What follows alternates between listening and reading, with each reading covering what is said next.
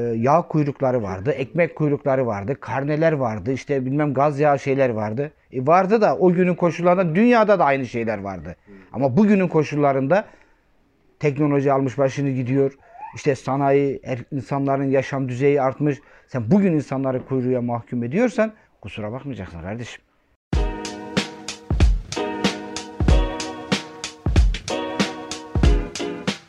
Hane Halkı Podcast programından merhaba. Bu programda evimizin içine uzanan ekonomiye dair güncel konuların izini sürüyoruz. Hane Halkı Podcast programını kısa dalga.net ve podcast platformlarından dinleyebilirsiniz. Kulağınız bizde, kısa dalgada olsun. Haber podcastle buluştu. Kısa Dalga Podcast.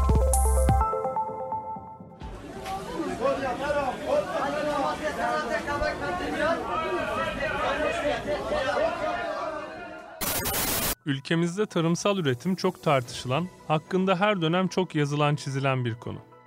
2000'li yılların başında hayata geçirilen IMF Dünya Bankası programıyla devletin alım garantisinin ve üretime özendiren benzeri devlet teşviklerinin yerine çiftçiye kredi yani borçlandırma getirildi. Yanı sıra özelleştirme gibi süreçler de yaşandı tabi. Bütün bunlar ülkemize tarımsal üretimde ciddi bir düşüş olarak geri döndü. Bugün 20 yıllık süreçten sonra sağ olsunlar Türkiye'de gıda fiyatlarında görülmemiş bir artıştan hatta büyük şehirlerde sağlıklı taze gıda bulamamaktan bahsediyoruz. Akdeniz ve Ege'deki dinleyicilerimiz bunu çok hissetmiyor olabilir. Çünkü bu bölgeler verimli tarım arazilerini barındırıyor. Ama şöyle açıklayalım. Türkiye nüfusunun çok büyük bölümünün yaşadığı Marmara bölgesinde bir tür gıda krizi yaşanıyor desek abartmış olmayız. Bu bölgede gıda fiyatları daha yüksek ve sağlıklı gıdaya erişmek gerçekten zor. Artık markette taze soğan, patates bulunca sevinir hale geldik. Ek olarak açlık sınırı enflasyonla birlikte yükseliyor. Dolayısıyla bu sınırın altında yaşayan aile sayısı işsizliğin ve ücretlerdeki gerilemenin de etkisiyle artıyor. Peki bu durumu İstanbullular nasıl yaşıyor? Gıda fiyatlarındaki yükseliş gerçekten bu ölçüde hissediliyor mu? Gıdaya erişim sorunu yaşamlarında ne gibi değişimlere yol açıyor? Kendilerine sorduk, birlikte dinleyelim. çok gözüme çarpan bir şey. Daha önceki pazarlardan çıkarken fileler dolu dolu çıkarken şimdi bir iki poşete düştü. Adamlar alamıyor yani. Alım gücü otomatikman yarı yarıdan da fazla düştü. Normalde Ege'deyim ben. Oğlum var burada ona geldim. Bura bana çok acayip geldi. Onu diyeyim yani. İzmir, İzmir tarafındayım. Çok şey geldi yani. De gene de tabii ki aç kalmayacak kadar bir şeyler alıyorsun yani. Alıyorsak da öyle yarım kilo, bir kilo, iki kilo alıyorsak bir kiloya düştü. Bir kilo alıyorsak yarım kiloya düştü yani. Alamıyoruz. Alım gücü zor. Bir emekliyiz. Emekli ne olur? Emeklinin ne parası olacak? Aldığımız 1300 1400 maaş. Bunlar ne yaparız bu İstanbul gibi yerde? Yani piyasaya baktığımda ekonomik şartlar çok kötü yani. Yani insanların ekonomisi kötü. Yani hele hele son zamanlar işte pazarlardaki ekonomi görüyoruz yani. Çok berbat yani. Bakın ben semt semt görüyorum. Şimdi burada 60-70 lira diyelim ki cevizin iç kilosu. Başka bir semte mahalleye gittiğiniz zaman siz benden iyi biliyorsunuz. 90-100 lira yani. Yani ister istemez değişecek. Bunu herkes alabiliyor mu? Oradaki herkes aynı yani 5-6 bin lira bir ücret mi alıyor? Oradakiler de asgari ücretten geçinenler var. Ya da emekliler de orada da 1500 lira maaştan geçinenler var. Alabilir mi? İmkan var mı yani? İmkan yok. Mutfak enflasyonu bunların söylediğinin kat ve kat fazlası. Nereden anlıyoruz? Geçen yıl e, pazara gittiğimizde e, 70-80 liraya almış olduğumuz 10 günlük, bir haftalık e, alışverişimizi bugün 140-150 liralar buluyor. Bunun karşısında bizler ne yapıyoruz? Doğal olarak aynı oranda e, da iş yerlerimizden zam alamadık. E, alamadığımız için de doğal olarak kendimizden fedakarlık etmek zorunda kalıyoruz. Bir hafta çıkıyoruz pazara, bir hafta çıkmıyoruz. Bir hafta çıkıyoruz, iki hafta çıkmıyoruz. Bizim yaşantımızı bu şekilde yani kendimizden her geçen gün daha çok fedakarlık ederek karşılıyoruz bunu aslında. Pazarlara gittilerim, pazarlar cep yakıyor. Yani şimdi bugün yaş sebze meyve fiyatları aldı gitti. Örneğin biberi, fasulyesi, patlıcanı, domatesi, patatesi, soğanı. Soğan geçen dönem benim bildiğime ben de arada bir yaparım hani alışverişi. 79 ile 1,5 lira arasında gidip geliyordu. Şimdi soğan olmuş 5 lira. Yani domates yine aynı, patates yine aynı. Yani şimdi bir sorun var yani. Ülkenin gidişatında bir sorun var. Ki bu otomatikmen de işçi emekçiye yansıyor yani. E, öğrenci okutuyor, okutan arkadaşlarımız var. Öğren, öğrencilerin isteklerini tam olarak çocukların isteklerini yerine getiremiyorlar. E, tabii ki her istediği örneğin kiraz al diyor. Kiraz al fiyatına bakıyorsun 10-15 liradan aşağı kiraz yok. Kilosu e, bir kilo kiraz alsa kime yetecek? Ya da bir karpuz alsa 40-50 lira tutacak. E, zaten 40-50 lira bu adam ya da 100 lira bu adam bir gün çalışıyor 8 saat boyunca. Bir karpuzu zaten bir güne yer bir aile. Yani bu adam tabii ki otomatikmen bir karpuza mı versin, kiraza mı versin yani patatese soğana mı versin tabii ki doğal olarak geçim sıkıntısı çekiyor. E aldığı ücret bu adam giysin mi, yesin mi, eğitimine mi versin, sağlığına mı versin? Yani bir sürü şeyler var yani. Yaşam koşulları ağır insanlar için ve bunlar da yüzleştiğimiz konular. Sağlıklı gıdaya erişim konusunda dünyadaki manzara da çok kötü. Oxfam'ın işte Oxford Kıtlıkla Mücadele Komitesi'nin geçtiğimiz günlerde yayınladığı raporda açlık virüsü koronadan daha fazla cana mal olabilir deniyor. Yani bu çok hani ciddi bir e, kurum Oxfam ve e, 21 sayfalık önemli bir rapor hazırlamış. Bana en çarpıcı gelen kısmını aktaracağım sadece. Bugüne dek Birleşmiş Milletler'in çağrısını yaptığı COVID-19 küresel insani müdahale planı için oluşturulması hedeflenen 7,3 milyar dolarlık bütçenin yalnızca %24'ü üye ülkelerden toplanabilmiş. Eğer toplanabilseydi de bu bütçenin yalnızca %9'luk kısmı gıda güvenliğine ayrılacakmış. Ama dünyanın 8 en büyük gıda ve içecek firmasına bakarsak bunlar hissedarlarına 2020'nin başından bu yana toplam 18 milyar dolar dağıtmış. Bu meblağ gıda için istenen fonun 10 katından daha fazla. Ve Dünya Gıda Programı'nın da Oxfam'ın da söylediği şu basit bir şey. Pandemiden önce de yükseliş eğiliminde olan kriz düzeyindeki açlık durumunun yıl sonuna dek %82 artış göstermesi bekleniyor. Bu dünyada açlık çeken nüfusun 149 milyondan 270 milyona çıkması ve günde 6 bin ila 12 bin kişinin açlıktan ölme riski anlamına geliyor.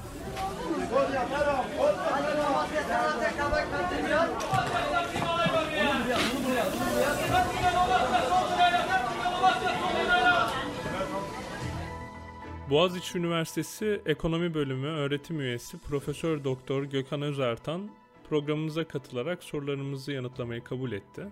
Kendisine teşekkür ediyoruz. Sağlıklı taze gıdaya ulaşmak büyük şehirlerde orta sınıflar için dahi ciddi bir sorun haline gelmiş durumda. İnsanlar gıda fiyatlarındaki yükselişin ve hatta zaman zaman basına da yansıyan gıda tedariğindeki sorunların nedenini merak ediyor. Biz şöyle soralım.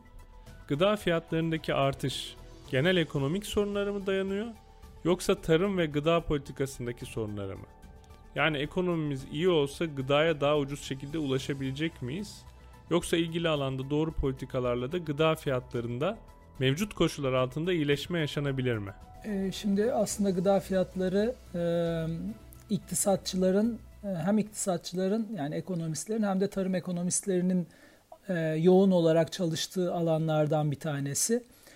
Küresel olarak aslında hep akademik dergilere baktığınız zaman bir gıda fiyatlarına yönelik analiz görüyorsunuz. Şimdi bunlar hem gıda fiyatlarının genel seyriyle alakalı analizler olabiliyor hem de dönem dönem e, yaşanan kuvvetli şokların e, etkilerinden ortaya çıkıyor. Şimdi gıda fiyatlarındaki artıştan e, bahsederken nelerin bu artışlara sebep olduğuna bakmak lazım.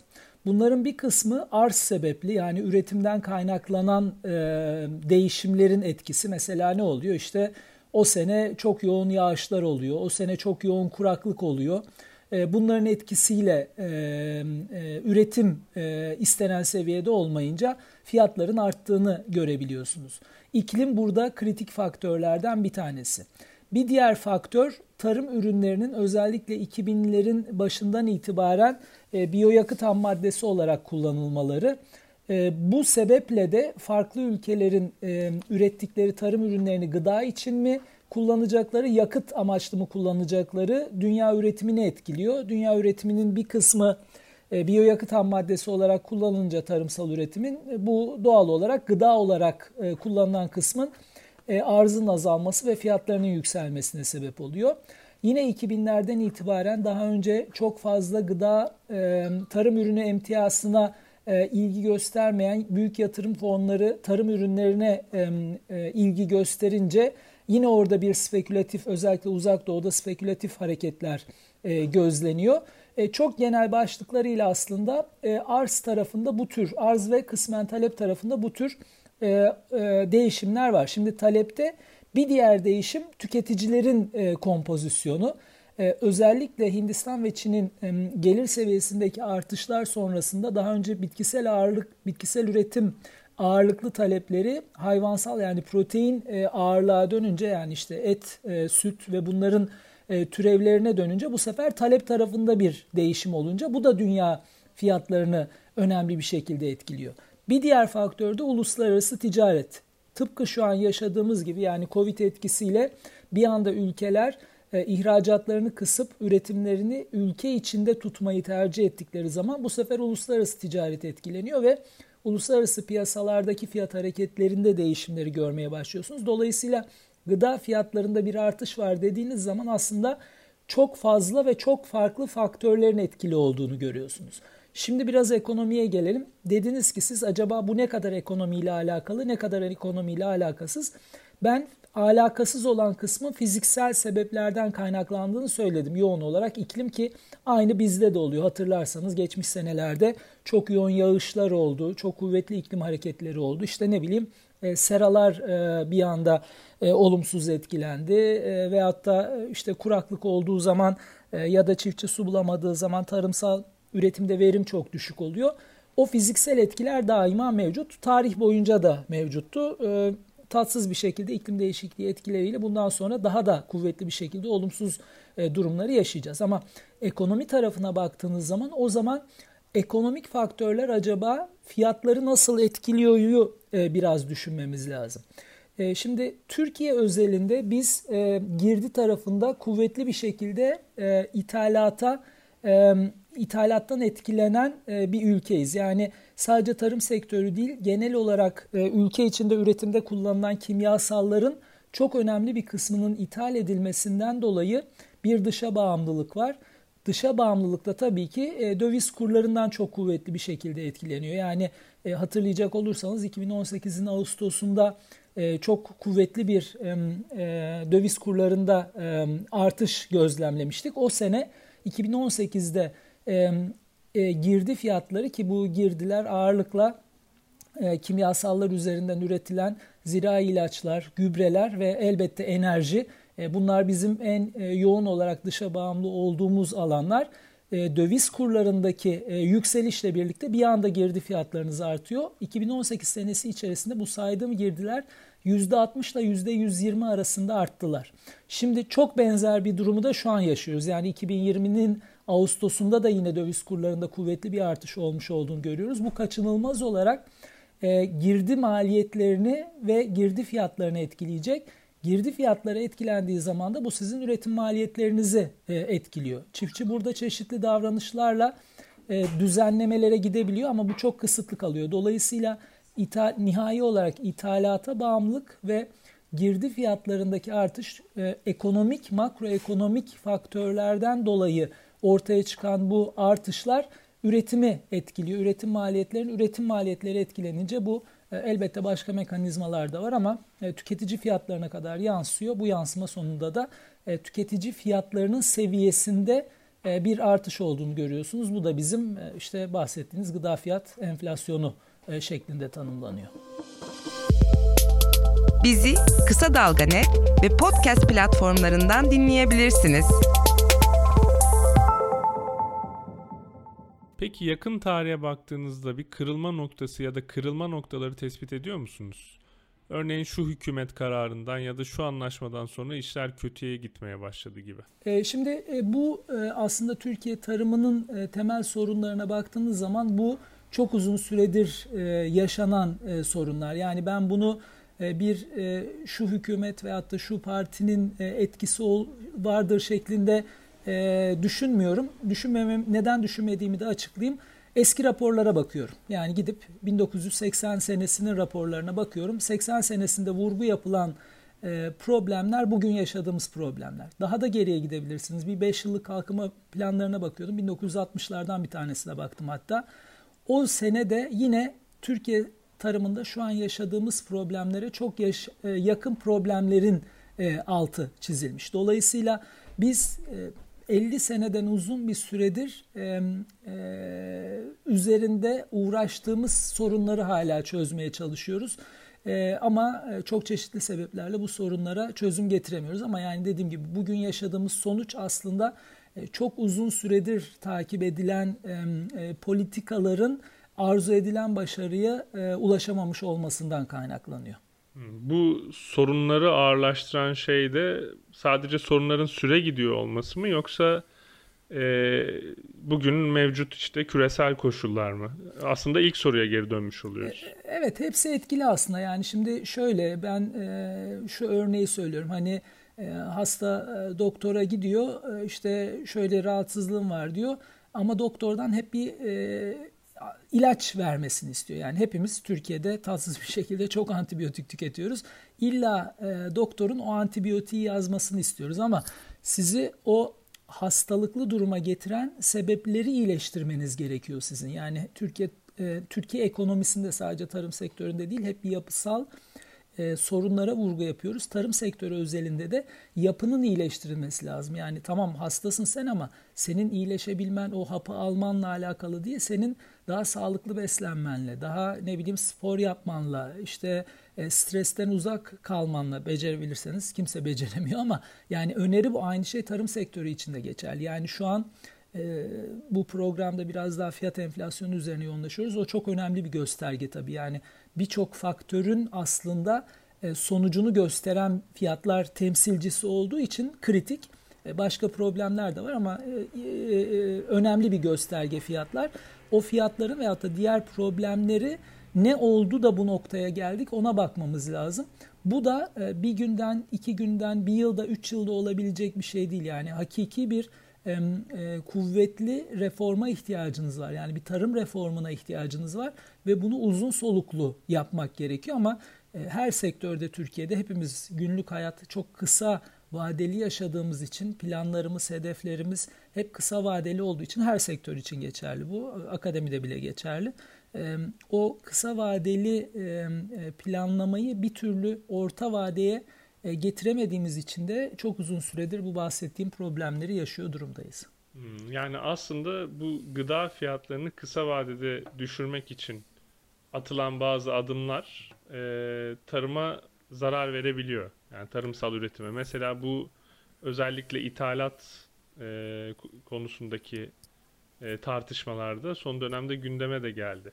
Peki e, atılabilecek yani orta erimi, uzun erimi de gören ama kısa vadede fiyatları da düşürecek. Ee, bir adım ne olabilir sizce? Bir önlem ne olabilir? E, evet şimdi şöyle e, burada da bir sihirli değneği soruyorsunuz aslında. Yani bir sihirli değnek evet. dokunsun ve bütün resim tersine dönsün. Ben hep e, tarım özelindeki toplantılarda veyahut da konuşmalarda diğer sektörlere vurgu yapıyorum. Yani ben ekonomi bölümünde öğretim üyesi olduğum için çok farklı sektörlere yönelik e, çalışmalar da yapıyorum veyahut da toplantılara giriyorum. E, işte ne bileyim e, akademik yazımı ve gündemi takip etmeye çalışıyorum. Problemler aslında hemen hemen her yerde aynı. Yani o yapıyı iyileştirmeniz gerekiyor ki bu problemleri çözebilesiniz veyahut da bu sonuçları iyileştirebilesiniz. O sizin vurgu yaptığınız kısa dönemli müdahaleler gerekebiliyor. Yani bir anda işte ithalatı e, arttırıp azalmak gibi yani anlık müdahaleler yapmanız gereken e, durumlar olabilir ama bunlar kalıcı çözümler değil. Yani biraz e, yaraya pansuman şeklinde oluyor ama hep o örnek olarak kullandım o hastalıklı durum nasıl iyileştirilecek onun üzerinde çalışılması gerekiyor. Şimdi buradan hep olumsuz konuşuyormuşum manası çıkmasın. Yani aslında sektörün içinde yaşayan herkesin söylediği Türkiye'nin çok büyük bir tarımsal potansiyeli var. Yani coğrafyanız buna uygun fiziksel olarak e, bulunduğunuz coğrafya e, batıya da doğuya da kuzeye de güneye de her yere yakın mesafedesiniz. İkliminiz buna çok uygun yani çok farklı ürünü yetiştirebilecek bir coğrafyadasınız. E, su koşullarımız çok uygun değil biraz su sorunu çekiyoruz ama diğer e, pozitif etkileri biz hayata geçiremiyoruz. Yani esas problem burada. Yani çok büyük bir ülkede tarımsal potansiyel var ama bu potansiyeli yeteri kadar değerlendiremiyoruz. Aslında bu kadar fazla e, tarım sektörü problemlerini konuşmamız ve bu kadar tartışmamızın temel sebeplerinden bir tanesi bu. Yani hem üretici tarafında hem tüketici tarafında resmi nasıl daha iyileştirebiliriz e, ona aslında e, efor sarf ediyoruz.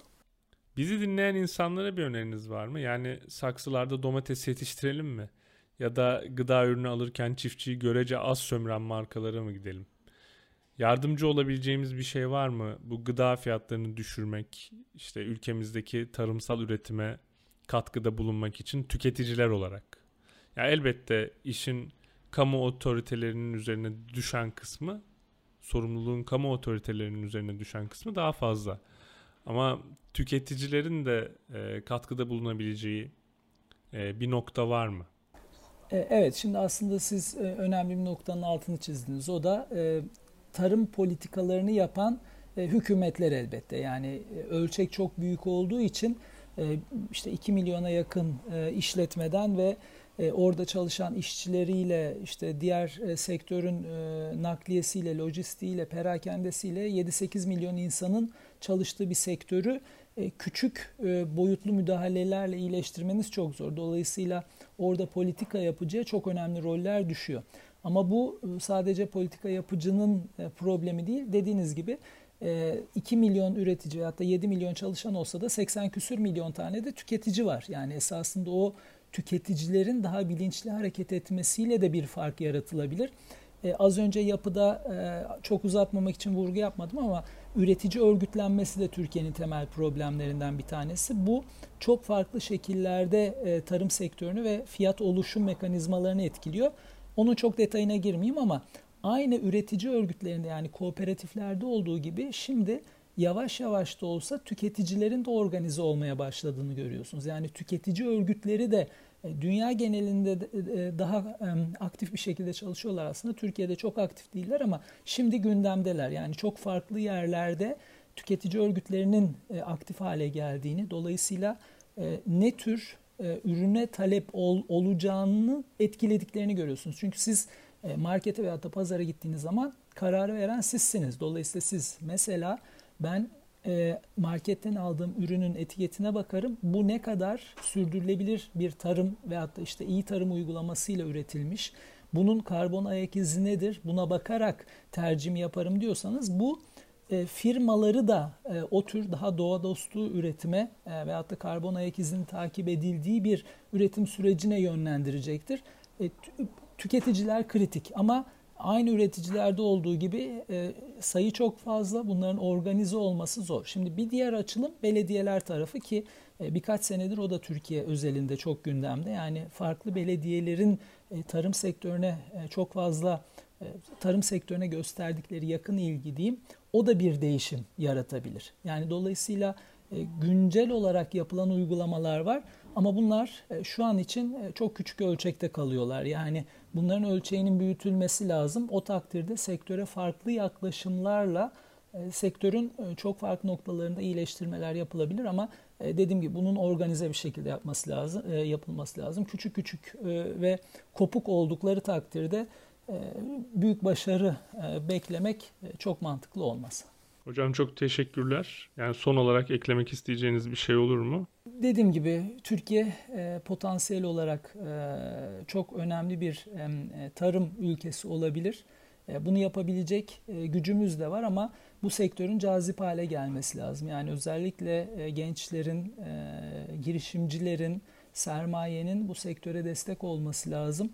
E, o potansiyelin kullanılması amacıyla e, önemli reformlara da e, ihtiyacımız var. Ve artık yani o konuşmada da vurgu yaptım orta vadeli uzun vadeli planlara dönmemiz lazım. Yani hayat ve dünya çok hızlı ilerliyor dönüyor. Özellikle gelişmiş olan ülkelerin uzun vadeli stratejilerini, hedeflerini, planlarını ortaya koyduklarını görüyorsunuz.